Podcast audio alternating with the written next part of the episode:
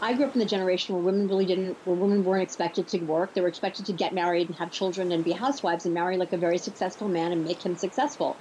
And I just didn't follow that path. You know, my dad worked on Wall Street. I really wanted to do that too, so I did. Although he never helped me, I mean, he, he may have helped me get my first job or get my first interview, but after that, everything was done on my own. It was up to me to get promoted. It was up to me to get my other jobs. He never helped me get clients. You know, I'm not slamming him for that. I think it was good that he made me do everything on my own. But everything I did was on my own. And so doing that and then seeing that you can do it on your own makes you want to do more on your own. And I think that, you know, once you know you can do something on your own, it makes you want to do more on your own. So I had that drive of like, I know I can do it. That was Elizabeth Sans, and this is the Ocean Riders podcast. The Ocean Riders podcast conversations with creatives, entrepreneurs, thinkers, and dreamers who also happen to be surfers. My name is Imi Bano, and I am your host. I'm really stoked to be back behind the mic and to be diving into a brand new season of the Ocean Riders podcast. I hope you like the new jingle and the new format. This year I've got an amazing set of guests lined up and I'm looking forward to delivering every other week an exciting and aspiring conversation with one of my guests. If you're listening to the Ocean Riders podcast for the first time, the reason I came up with this podcast in the first place is my fascination of how the ocean and surfing in particular really shapes your life. Most of my guests are building a lifestyle that is compatible with their passion and have either built businesses or projects to fit with their passion. My guests are crushing it and really busting the surfer stereotype. Today's episode is a conversation with Elizabeth Sans, aka Mama Liz. In fact, I had a whale of a time recording this episode and talking to a woman who's had a thousand lives Liz has reached the summits in terms of sports and financial success, and a few years ago she rediscovered surfing and got absolutely hooked. As an Ocean Rider listener, you probably know the feeling, but as a result, Elizabeth has sculpted a new lifestyle and developed a handful of surf related businesses in Nicaragua, Morocco, and the US with her company Dryft Watersports. But that's just the tip of the iceberg. I'll let Liz tell you her story, I love this conversation because Elizabeth is so inspiring and she has such a youthful spirit. So, without further ado, please enjoy my exchange with Elizabeth Sans, aka Mama Liz. Hello, Liz, and welcome to the Ocean Riders podcast. How are you today? I'm terrific. Thank you so much, Amy.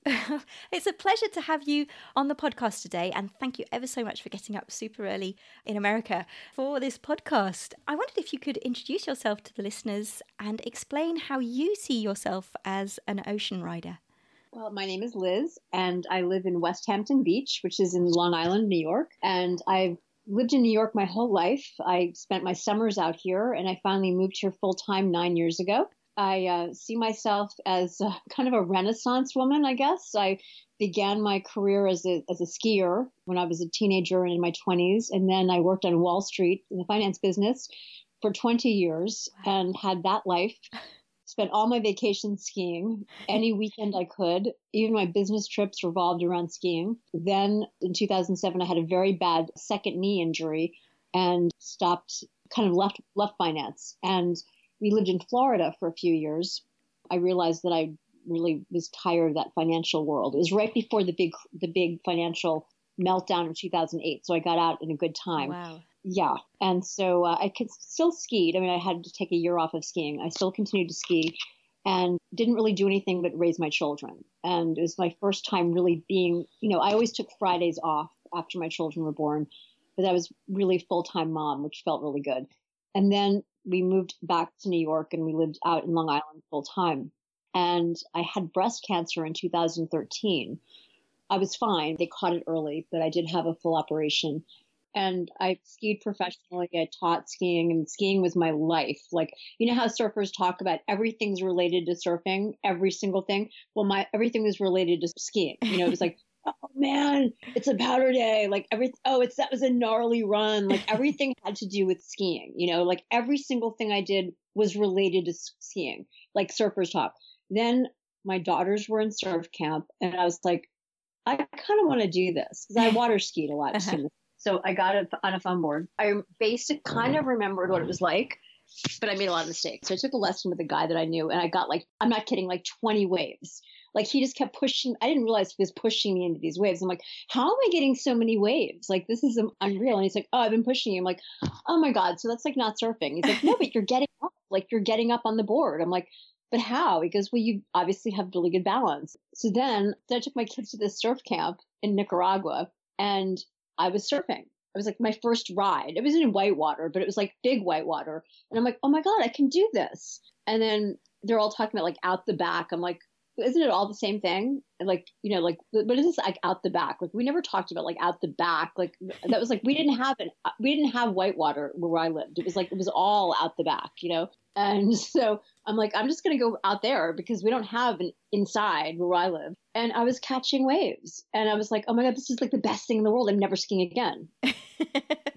so I thought, well, we need to go to a surf camp. And someone said, oh, you should go to Nicaragua. These great girls or, you know, Surf with Amigas are doing this, these great women surf camps.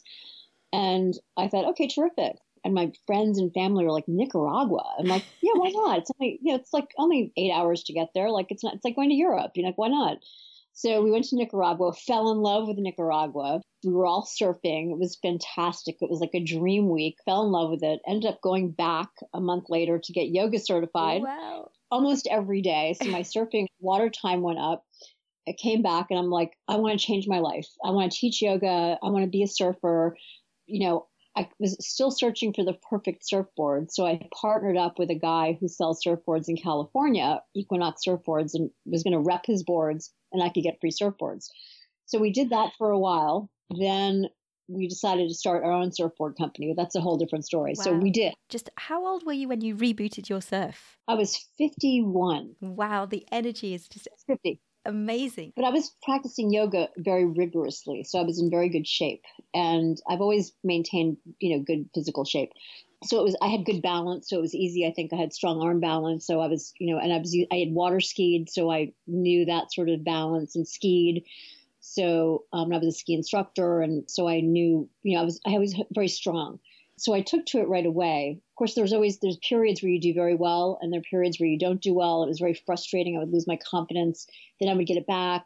And surfing where we live is very difficult. So if you can surf here, you can surf anywhere. I mean, look, right now I'm going through what I call a dry spell where I surfed terribly the last five days, like terribly.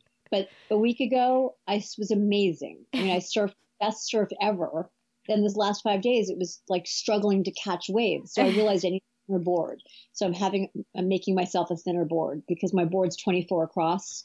I need like 22. I need two less inches so my arms can get fully in the water. I realize I'm handicapping myself. So anyway, you learn these things when you're making boards and so forth. So after that, we bought a place in Nicaragua and we stopped going to Europe because we're always traveling to Europe and only went to Nicaragua. I counted we went 19 times in three years to Nicaragua. I also went to Costa Rica to surf camps. I continued going to surf with amigas. And on one trip, I met my friend and future partner, Liv Hung of Nurse Tofino, and we were stuck in a hurricane in southern Nicaragua. We had great surf for like two days, and all of a sudden, this massive storm came in. But what we didn't know was it was this hurricane that wiped out northern Costa Rica, southern Nicaragua.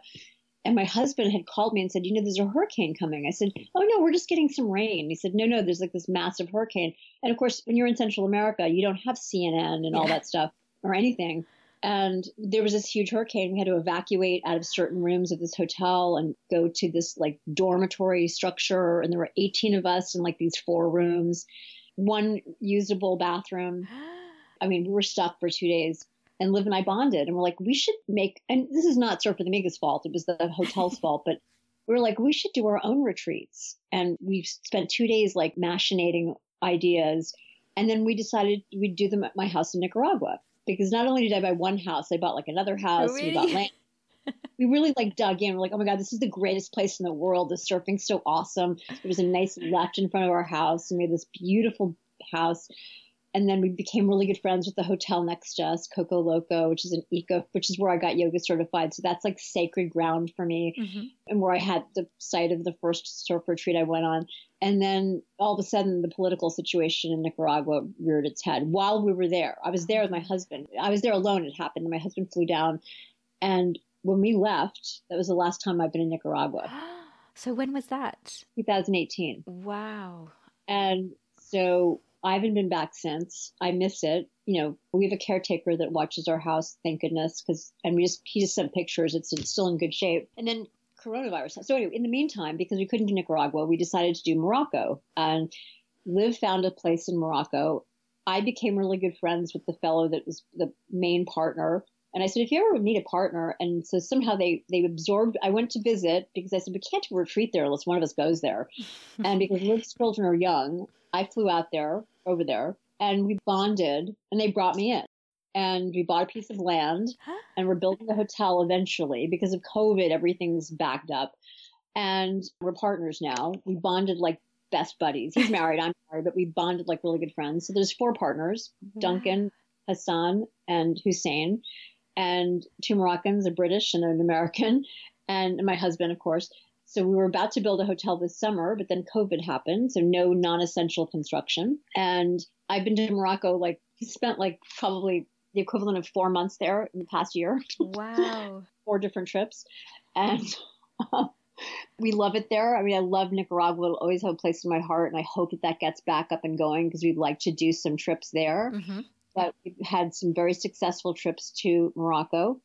And they incorporate surfing, yoga, exploring, camel tours, desert camping, glamping, if you will, uh, Marrakesh city tours and we did it all ourselves. Wow. You know, Spot M is the travel company that I'm now a part of, and they helped us do this. We rent villas for people. So it, you know, you could really call it a socially distant type of thing because there were no other people. It was just us. So when travel happens again, we can make it very socially distant. Yeah. If you want to come with a friend, because four friends came on one of the trips. So it was four friends and then two and two other friends and two other friends. So it was really people that knew each other. Yeah. So when it continues, we could advertise, you know, socially distant travel if that's where the world can go, you know, and or we could rent three villas and put four in one, two in one, and two others in one because we have that access. Where the town that we're in, a lot of people rent their villas out. Right. So we have access to probably 20 villas. So we can really make it socially distant we at the time we never we weren't looking at it that way, but that's you know how we could do it.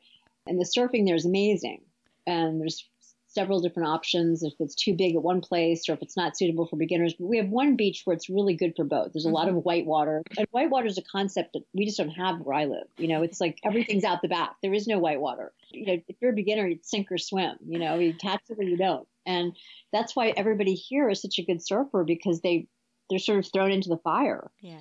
And if you can surf here, you can surf anywhere. So that's how I sort of in a roundabout way started. Uh-huh. And so what I'm doing now is trying to teach yoga via Zoom and sell surfboards off the beach. I drive around in my little Beetle. I have a white Beetle and it says Dryft on the side. And people see my boards and they order them off the beach. Brilliant. And that's what I can do and teach yoga, practice Reiki, and just hope for travel again. Excellent, excellent. I love that business model that you have of going to a country, visiting it, buying land or buying a property, and actually sort of starting up everything. That is so fortunate, and to be able to sort of have that go in and do it that way, it must be fantastic. It must be super exciting working on projects like that. Well, thanks to working on Wall Street, I was able to do that, but I don't. I think the pot's dry right now. I think we have to. Uh, I don't think we can go into another country and do that again. But we've been we were fortunate, yes. So the focus is now Morocco, which we love. Mm-hmm.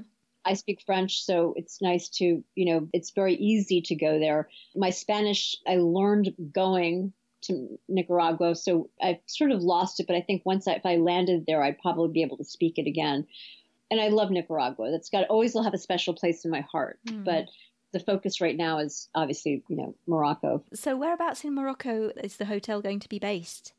It's in a town called Mirleft, mm-hmm. the southernmost. Well, there are other s- southernmost towns, but it's south of Taghazout, south of Imsouane, south of Essaouira, and it's probably. And I'm not saying this because we have a place there, but it has the best water, the least polluted water.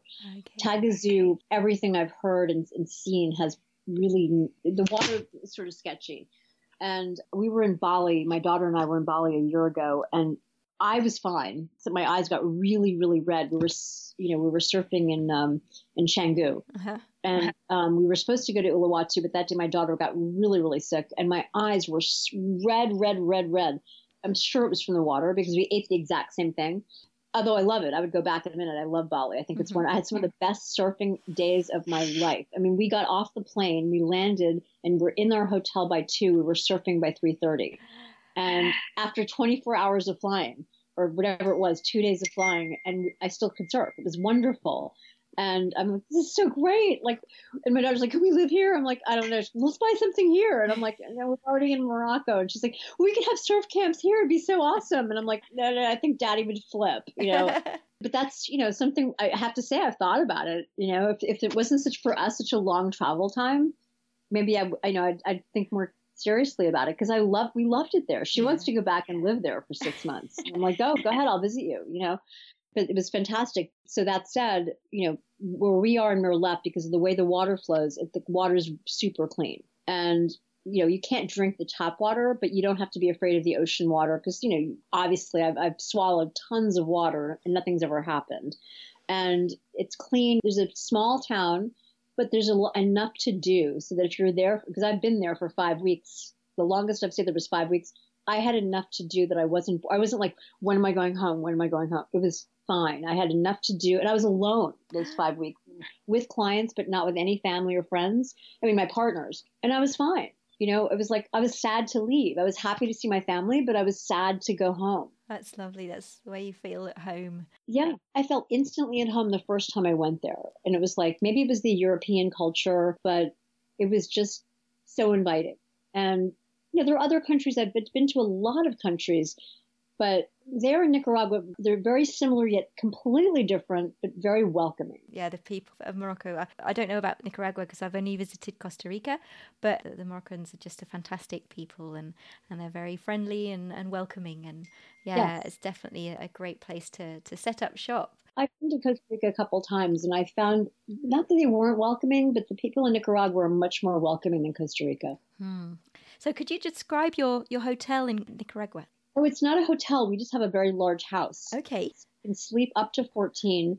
We could sleep eight comfortably. Like we could have a, you know, we could have a women's or, or a co, we could have a co-ed retreat for maybe six, you know, like we could have three couples, or we could have a, a women's retreat for eight that would be comfortable, or we could have a very, you know, a much lower budget retreat for about 12, you know, not a cheap retreat, but something, you know, a little bit less private, mm-hmm. or we could have a super luxury one. And it's right on the beach, Santa Maria Beach, where there's a nice left point break right in front. Or you could walk about about 11 minute walk. It's not bad. I've done it a lot down to a bay where it works left and right. And it's that bay is great because there's tons of white water in front. So beginners can spend all day. It's kind of like big white water, I guess I should say. So you actually can catch some reforms so you don't feel like such a beginner. Mm-hmm. Or you can surf way out the back, which is fun because you get super long rides. And it's awesome. And there's like a little sheltered area you can sit, and there's a couple of cafes right there, so you can stop and have a coffee or a Coke or a snack or something if you're tired of surfing. So you can literally spend all day there and surf. And there's a couple restaurants in town. People go volcano boarding. People go zip lining. I mean, there's like little day trips like we do in Morocco. We can also do in Nicaragua. Right, right. So, you try to add culture. So if we have older clients that aren't really so stoked on surfing, there's other things they can do. Right, right. And in terms of Morocco, so what are the sort of trips that you can do as a day trip or a half a day trip from your from Spot M? From Spot M, what we do is we either start with a couple things we do. We can either do an overnight camping trip and then wake up and surf first thing at first light, or we can do a day trip to another town visiting different markets or souks. Mm-hmm. or we start or end with a day or a day and a half and a night in marrakesh visiting the different and i keep it to a day or a day and a half because really there's only so much of that you can take. I mean some people like to spend three days there and they know where they're going and they want to spend three days buying everything in sight. But it's like where the riad that we like is right in the middle of the souk. So it's like everything that's it's the best part of it. So it's like if you want it it's all the same everywhere. These are the 15 best stalls. So just shop away here. Or I go to the fixed price market and I'm like, take everything here. It may be 10 dirham more expensive, but it's better quality and you can just, you can pay with a credit card. Yeah. So sometimes, depending on the group, I may take them there if they're like super shoppers. It's like just you know spend four hours here and you, you're done. If they're more adventurous and they don't want to do that, I'll take them and do the thing, the, the market, and then we drive to the deserts. But it's four hour drive, spend the night, and if they don't want to do camels, we just wake up, go to the castle, hike, have a meal, drive back to Mirleft, and that's about a day and a half. Right. We can do that in the middle of the trip. It's a lot of driving, or we can do it at the end of the trip. We can also add the camels, which is for me. I've done it so many times, so I I'll do it, but I'll usually send somebody else at this point. And you take the camels to the glamping site. So there's like beautiful, you know, nicer tents in my living room with like beautiful rugs and tapestries and beautiful lamps and lighting and beds with really beautiful blankets and tassel blankets and then they have, you know, you have breakfast, and you have dinner, and they do some Berber dancing at night, and it's usually a party. And then you wake up at dawn to watch the sunrise over the desert. It's beautiful. Oh, wow. Everyone loves that, and I love that part too. I'm just a little over the camels because I, you know, feel for them. Now that they're treated well, we always make sure that we have an ethically sourced camel option because some are and some aren't. But our guys always know they everyone there's related. So someone has a cousin that does camels or a nephew that does camels or everyone's related. So we make sure that they're ethically sourced because some are not, and we always try to stay away from them. And so we put that in the end or the beginning. And if someone really doesn't want to surf, we can take them down to a beautiful beach where there's this rock arch formation and we spend a day there and we can do an extra yoga class or if somebody's hurting, I can practice Reiki on them. We can go to another town and just, there's a town called Essaouira, which is more for people surf there, but it's more for kite surfing. It's because of the wind. We can go there and, you know, they can walk around. It looks a little bit like Greece. It's, you know, if you can imagine Greece and Morocco and we can drive back. I mean, there's a lot of day options. There's one town that's Tiznit, which is famous for its silver and gold market. So some people love that. And it is, you are getting a deal. Yeah. So people love buying, you know, oh, I'm getting it. Yeah, you are getting, you actually are getting a good deal. And then you can find like any kind of sneaker. Like if you're looking for Nikes, you're looking for Stan Smiths, you can find them in there for nothing. My daughter's like, when are you going back? I need new Stan Smiths. And, you know, $15. You can get the Gucci copy. People that are into the copies of everything, they have that there too. And it's unbelievable, you know, what they have there. Better than in Chinatown in New York, you know, much better actually.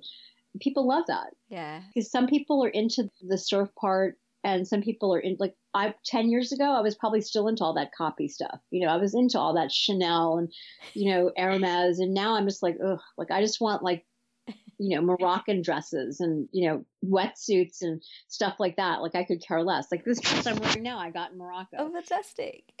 I've got like 3 of them and I just I'm able to like change into my wetsuit up from this dress, you know. That's all I care about. And sandals, you know, but we have clients that are really, where can I shop? When can we shop? When we're we going shopping? You know, and then we have other clients that could care, all they want to do is surf. So is your clientele mostly feminine or do you allow husbands or boyfriends over as well for the, for the retreats? We've had some co-ed retreats, but mostly, you know, a lot of them are women that want to get away. Yes. And you know, their, their husbands don't surf or their husbands are much better surfers or don't like to surf that much or they, you know, or some people would like to bring their, you know, we are going to start doing more family trips because some people like to bring their whole family. And some women just don't want men around. Yeah. They only want to be with women. And so we thought what we might start doing is when things pick up again is like put the women only in one villa and then have families in another and do things like, because we can. Yeah. And we have that luxury of being able to do that. So what, you know, we would, we would do that. Excellent, excellent. And so, what's the vibe like when you get women that are on their own learning to surf and doing these amazing experiences?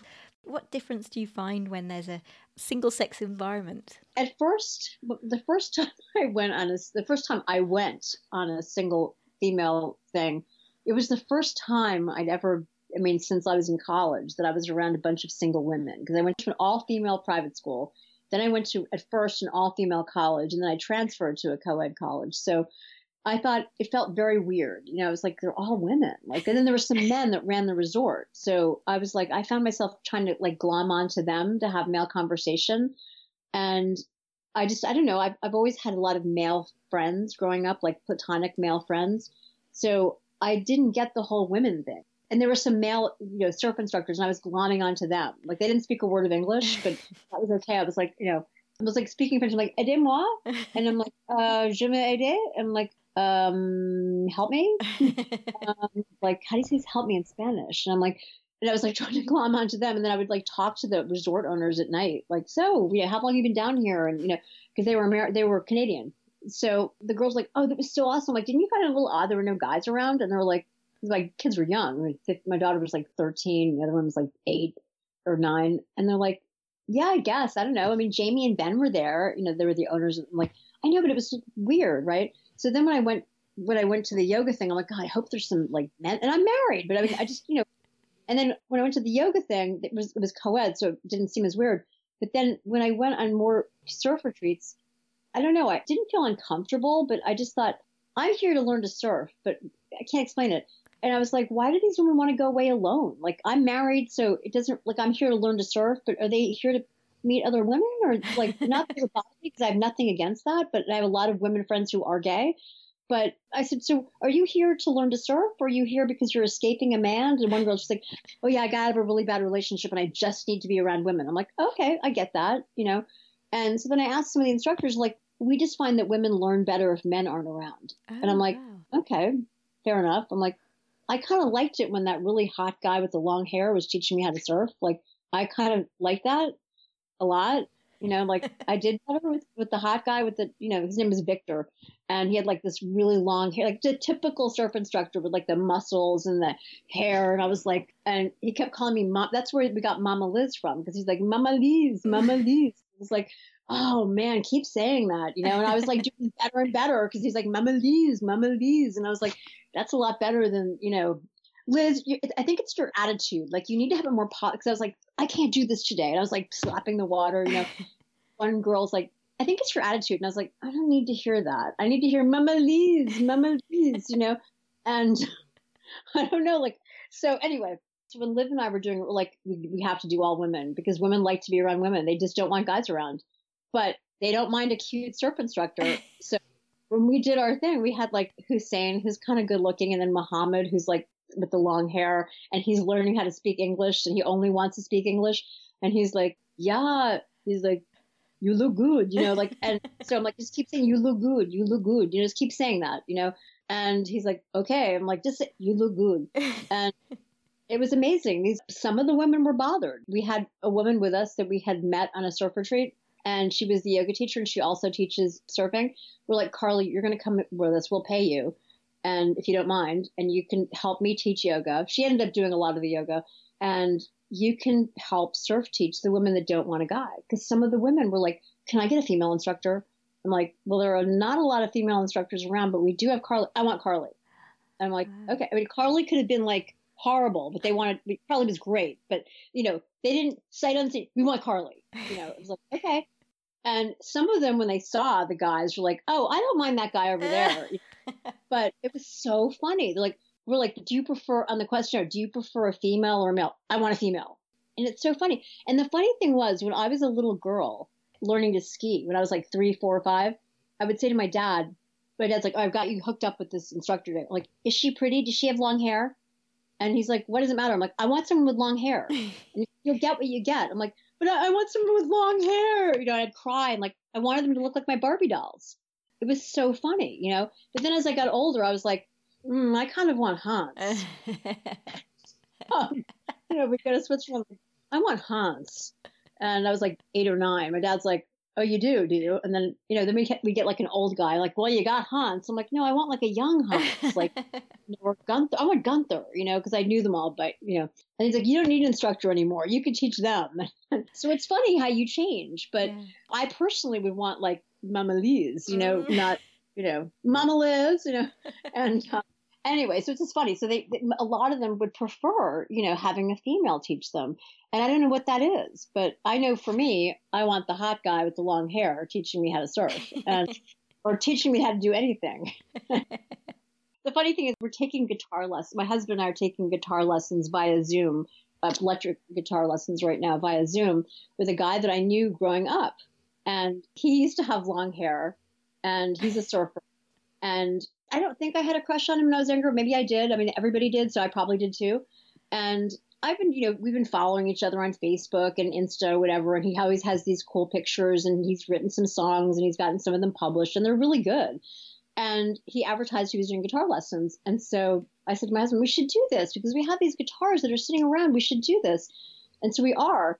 And my husband's like, you only want to do it because he has long hair. I'm like, he doesn't uh-huh. have more. Like he doesn't, he doesn't have long hair anymore. And so when we did our first FaceTime, he's like, I know why you want to do guitar lessons because he looks like Victor in Nicaragua. I'm like, he does not look like Victor in Nicaragua. I'm like, yes, he does. He's like, you look, you like him because he looks like. I'm like, would you stop? He's like, that's your stereotypical type. I'm like, you don't look like Victor in Nicaragua. and he's like, no, but that's your like fantasy type. I'm like, oh, would you stop? And like he's in the Bahamas, okay, and he's married or he has a serious girlfriend. I'm married to you. I'm like, you know, it's so funny. So he oh, always, he always always kidding me. He's like Victor in Nicaragua. He's like Mama Liz. so whenever he's like trying to can't find me, he's like Mama Liz. You know. oh, that's hilarious. Oh, that's really interesting. So, yeah, it's interesting that women want to sort of be around women much more, especially when they're booking their their retreat. So that's interesting it's amazing the way uh, as this interview and this conversation is sort of going. You've been into so many things in your life and to and I just wanted to know what happens? Is it sort of a curiosity? Is it a sort of drive? How do you get this sort of energy to start all these new projects? It's fantastic I don't know. I guess because, you know, growing up, it was like, it was expected that you, I mean, I grew up in the generation where women really didn't, where women weren't expected to work. They were expected to get married and have children and be housewives and marry like a very successful man and make him successful. And I just didn't follow that path. You know, my dad worked on Wall Street. I really wanted to do that too. So I did. Although he never helped me. I mean, he, he may have helped me get my first job or get my first interview, but after that, everything was done on my own. It was up to me to get promoted. It was up to me to get my other jobs. And he never helped me get clients. I mean, not that, you know, I'm not slamming him for that. I think it was good that he made me do everything on my own. But everything I did was on my own. And so doing that and then seeing that you can do it on your own makes you want to do more on your own. And I think that, you know, once you know you can do something on your own, it makes you want to do more on your own. So I had that drive of like, I know I can do it. And I don't know, I was doing pearls one day and I made these pearl necklaces and I was like, oh, maybe I'll sell them. And so I did. and I wasn't like mass, I wasn't like millions of dollars, but I was successful enough. And then I started making them for this charity in Nicaragua called Waves of Hope that the fellows that own the hotel started. And so I started giving them to the hotel and said, you keep the profit, you know, and, and that money went to Waves of Hope, which helped get clean water in the community. It helped build the schools. It helped improve the nature of the schools. It helped do beach cleanups and things like that. So I thought, well, here I am doing something and I'm helping. You know, I started, I was selling them for about three years and then I just gave, for two years, everything I made went to charity. Wow. Then I stopped doing it because I, I got rheumatoid arthritis. Plus, my vision got really bad. So it was difficult for me to make them. I just gave them my inventory basically and they, they sold them and they may still have some. I'm not sure. So that I felt like, well, I'll just do that. So everything I did, you know, knock wood was reasonably good. And, you know, this travel thing came, it seemed like a good time, but then this COVID thing happened. And I was mm. in Germany visiting one of my oldest friends who I was going to try and donate a kidney to. But unfortunately, I'm not, I'm a 50 50 match for her, and that's not a good enough match, apparently. And then I was on my way to Morocco to do clients and so forth. And then COVID happened, the country shut down, and I had to get back to the States like right away. And then travels were off. Yeah. You know, so there's like nothing. And I was actually with talking to a girl I met in Nicaragua on one of those surf trips, another girl who had been there vacationing and wanted to help me do a yoga trip with her for next year. First, we were going to do October. Obviously, that's not going to happen. So we were talking about planning something else. Her name is, um, she does, she's a Swiss yoga teacher.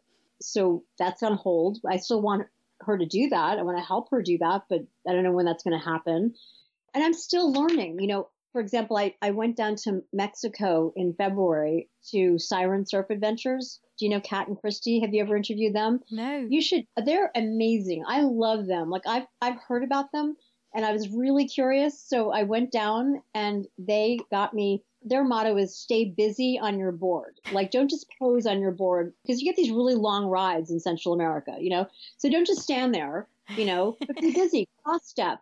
You know, drop knee turn, you know, and they get on the wave with you and they're like, cross step now, drop knee turn, you know, they're like, they're on there. Like you cannot cheat. Like you just, they don't want you just standing there looking pretty for, for a minute. You know? They want you to like be busy on that board. And that's their motto or that and like end the wave before the wave ends you. Like don't just take it in and then fall off. Like they want you to end gracefully, kick out.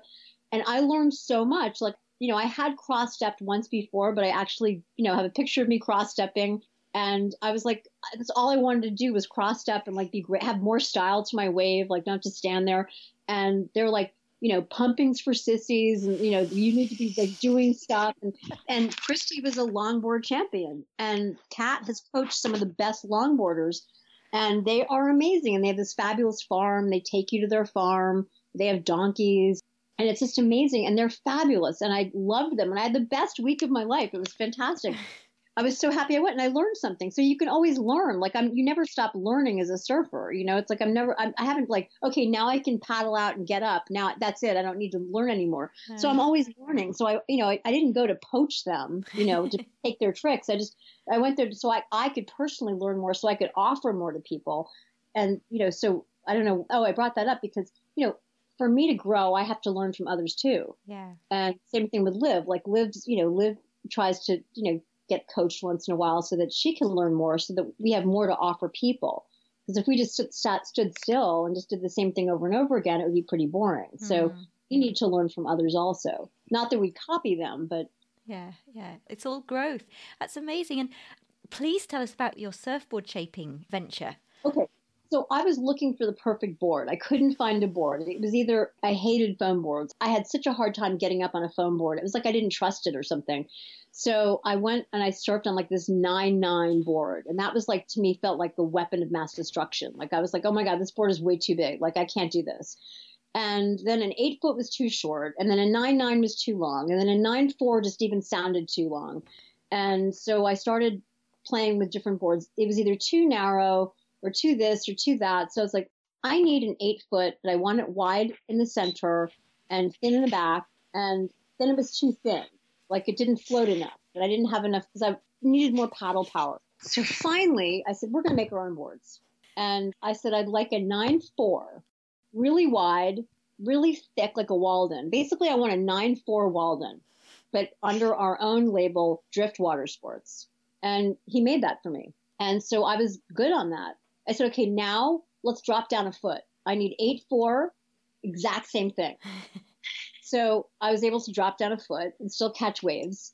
And then I was like, okay, now I'd like it a little narrower and nine feet. And so we got a little narrower and nine feet. Then I was like, okay, now let's be bold. Let's make that Walden into an eight foot, but not really a Walden. Like we changed the measurement. We didn't take the exact thing, but we made it kind of floaty, fat.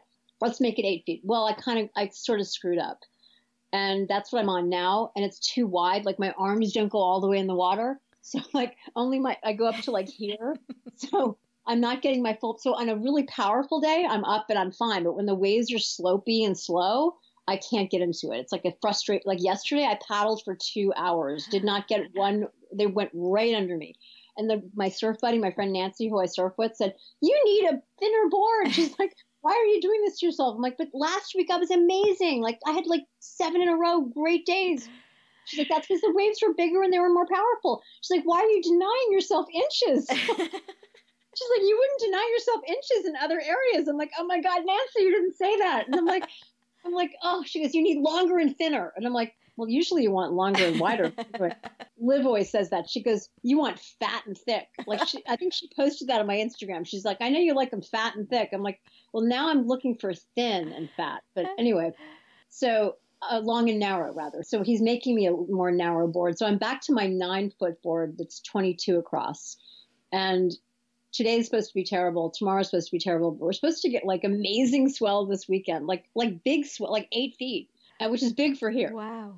But it's different when it's eight feet here. It's a lot different. Eight feet here is like 16 feet in Nicaragua. it's a lot different. It's like oh my god waves. It's like once you paddle out, you got to stay out. You can't take it all the way in. You have to just like get up and then go right back out. Otherwise, you're never getting back out again.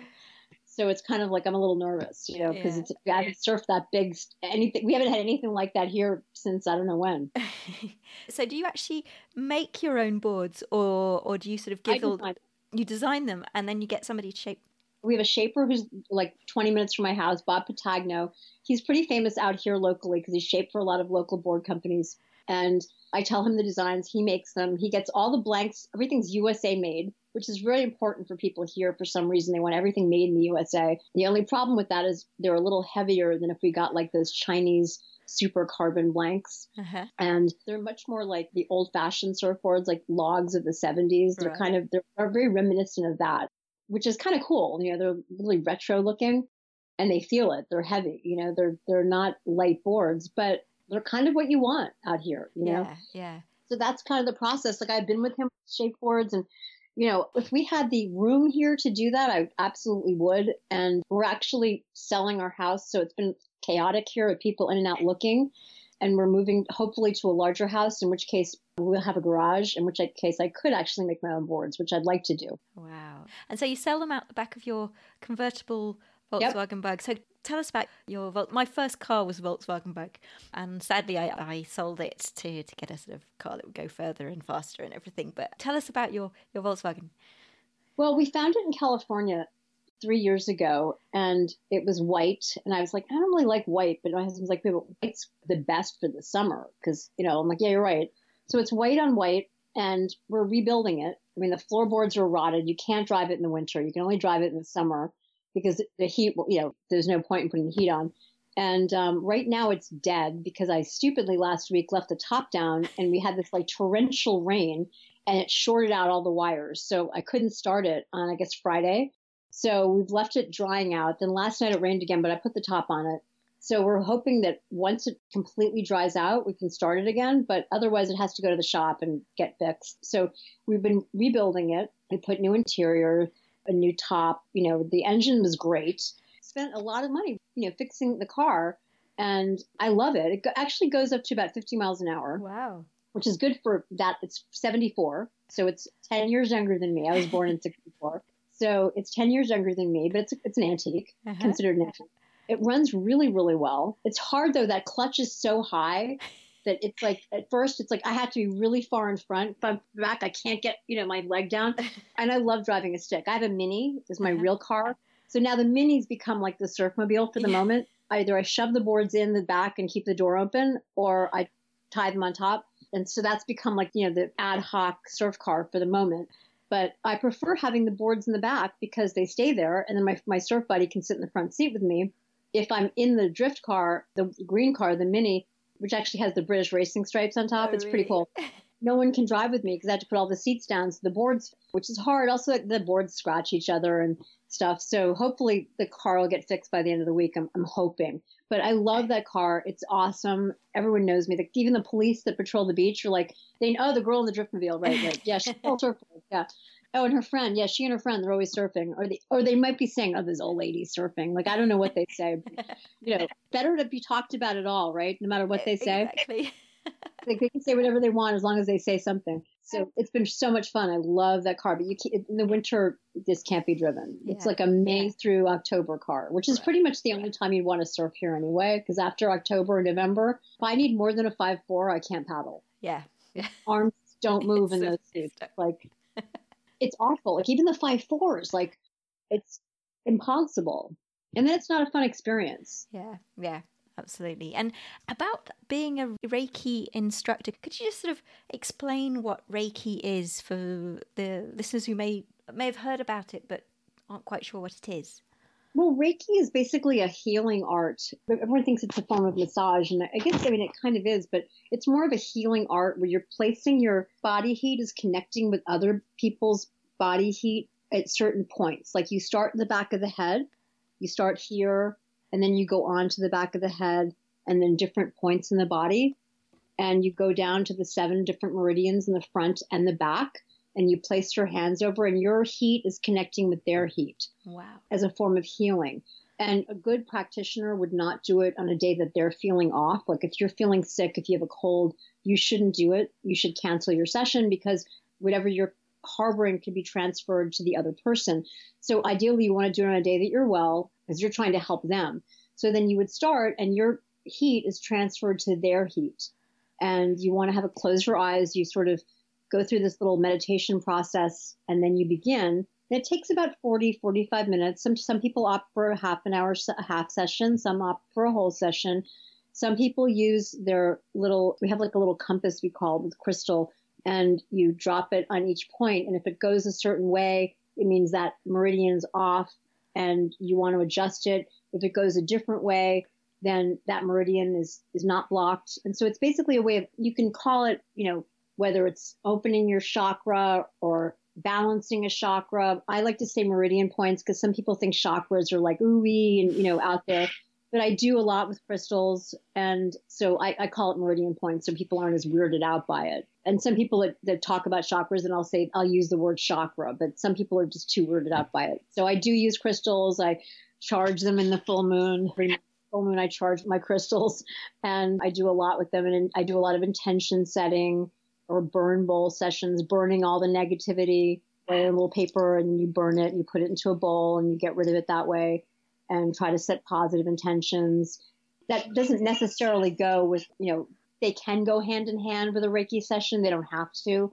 And I learned all this from my friend Amanda, who I do yoga with and who brought me into the Reiki world and the chakra world and the crystal world. And I'm very thankful for that. She really got me back into yoga. I kind of slipped for a while and she got me back into it. So I, am very thankful for her. Excellent. And can you do Reiki on yourself or is that You can. You can. You wow. can Reiki yourself and you can also do distant Reiki. Although I haven't done that yet, you can take like a teddy bear or a doll and you can practice distant Reiki on a person. So, for example, if you weren't feeling well, I could take a teddy bear and I could do distant Reiki on you. Excellent. Because I have a friend who's a, I don't think he calls himself a Reiki practitioner, but he does that. Yeah. So you got a migraine, and, and from the other side of France, he'll say, well, lie down and blah, blah, blah.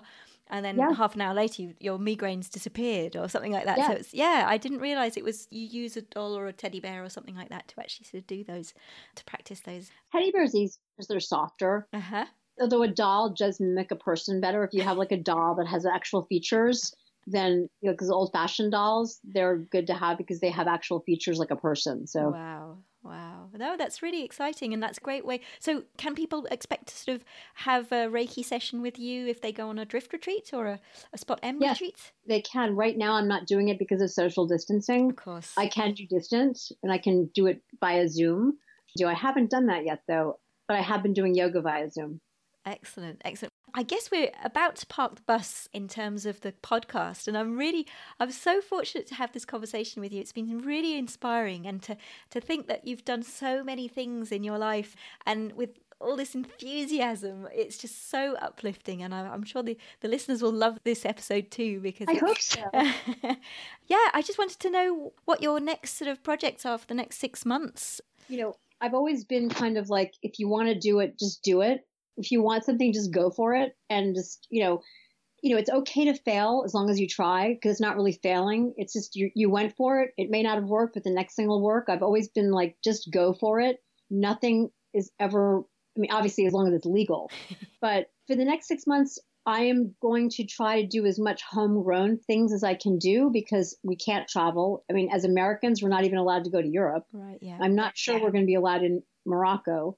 We do have some client scheduled to go to Morocco, but I don't know if that's going to actually happen because those of us coming from America might not be allowed in. And that's number one. Number two, Americans from New York will not have their global entry status hmm. because of a deal the president made. So a lot of New Yorkers don't want to travel because of that. Coming back in, they'll have to go, you know, instead of coming right in and punching a few buttons on a machine, they'll have to stand in line through customs for hours. So a lot of people are turned off by that. So it's just kind of a wait and see in terms of the travel business. I know for Liv right now in Vancouver or in Canada as a whole, she can't leave the country and then come back and then she has to quarantine. That won't work for her because of her two boys. So I don't know what, in terms of travel, is going to happen. I know for here, I can continue selling boards, I can continue teaching yoga, I can continue planning for what I might do once all this travel is lifted. All we can do is make plans so that when the travel ban is lifted, we can hit the ground running. Yeah, excellent, excellent. So, could you remind us your how to get hold of you online or? We are dryftadventures.com, drift with a Y, mm-hmm. D-R-Y adventures.com. My Instagram handle is at Dryft Water and at Mama Liz 644. Or you can follow it if you're in Long Island in Westhampton Beach or around. You can see the little driftmobile, or you can see the green mini with the British flags. It's the only one. or just find me on Instagram and tell me you're interested in a trip. Or you can look for Spot M1, Spot M underscore one at Spot M1 on Instagram as well, or spotm.com. You can find us there. Shoot us a message, shoot me an email. You know, be happy to talk to you. Perfect. Well, we'll put all these details in the show notes of the episode so people can actually look you up just by clicking on a button. So that'll all be in the whole sort of package of the episode. So thank you, Liz. Thank you for ever so much Thank for being you my so guest. Much. It was great. It was wonderful. Thank you. I hope you enjoyed this episode. I must say that Mama Liz's energy is contagious and I felt so uplifted after having this exchange. I hope you did too. It all goes to show that nothing's stopping you from achieving your goals. From setting up surf businesses to teaching yourself to repair cars or becoming a Reiki therapist, it really reminds me of my conversation with James Victory in episode 23. You just have to start. I guess these troubled times perhaps is the perfect moment to sort out our priorities and change direction. I don't know what you think about that, but uh, let me know in the, in the comments. Anyway, this conversation today wouldn't have been possible without the help of Liv Hung, who was one of my guests from last year in episode 29 and who connected me with Liz.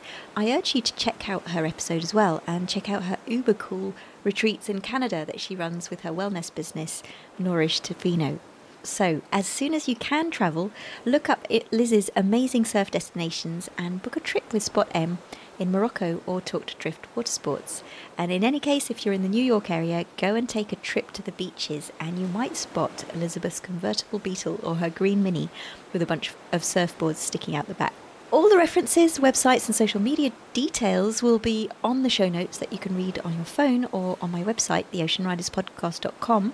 Uh, the bonus on my website is that you get extra photos as well. If you enjoyed this episode and you like the content, please rate the podcast or share it with a friend. This helps me reach more people and share these priceless nuggets of inspiration with others. Don't hesitate to check out my website, theoceanriderspodcast.com, as you'll find all the back catalogue of timeless conversations with some super inspiring humans. You can also connect with me on Facebook and on Instagram at the Ocean Riders Podcast. If you'd like to support me, you can by checking out my merch on theoceanridershop.com, where you'll find quality organic apparel in super soft material and with some super designs for surfers. Anyway, that said, all the housekeeping out of the way, thank you ever so much for being a listener of the Ocean Riders podcast. And thank you, Liz, for being my guest today. It was a wonderful conversation. I really loved it. Anyway, take care, guys. Until next episode, take care, have fun, and enjoy the waves. Ciao.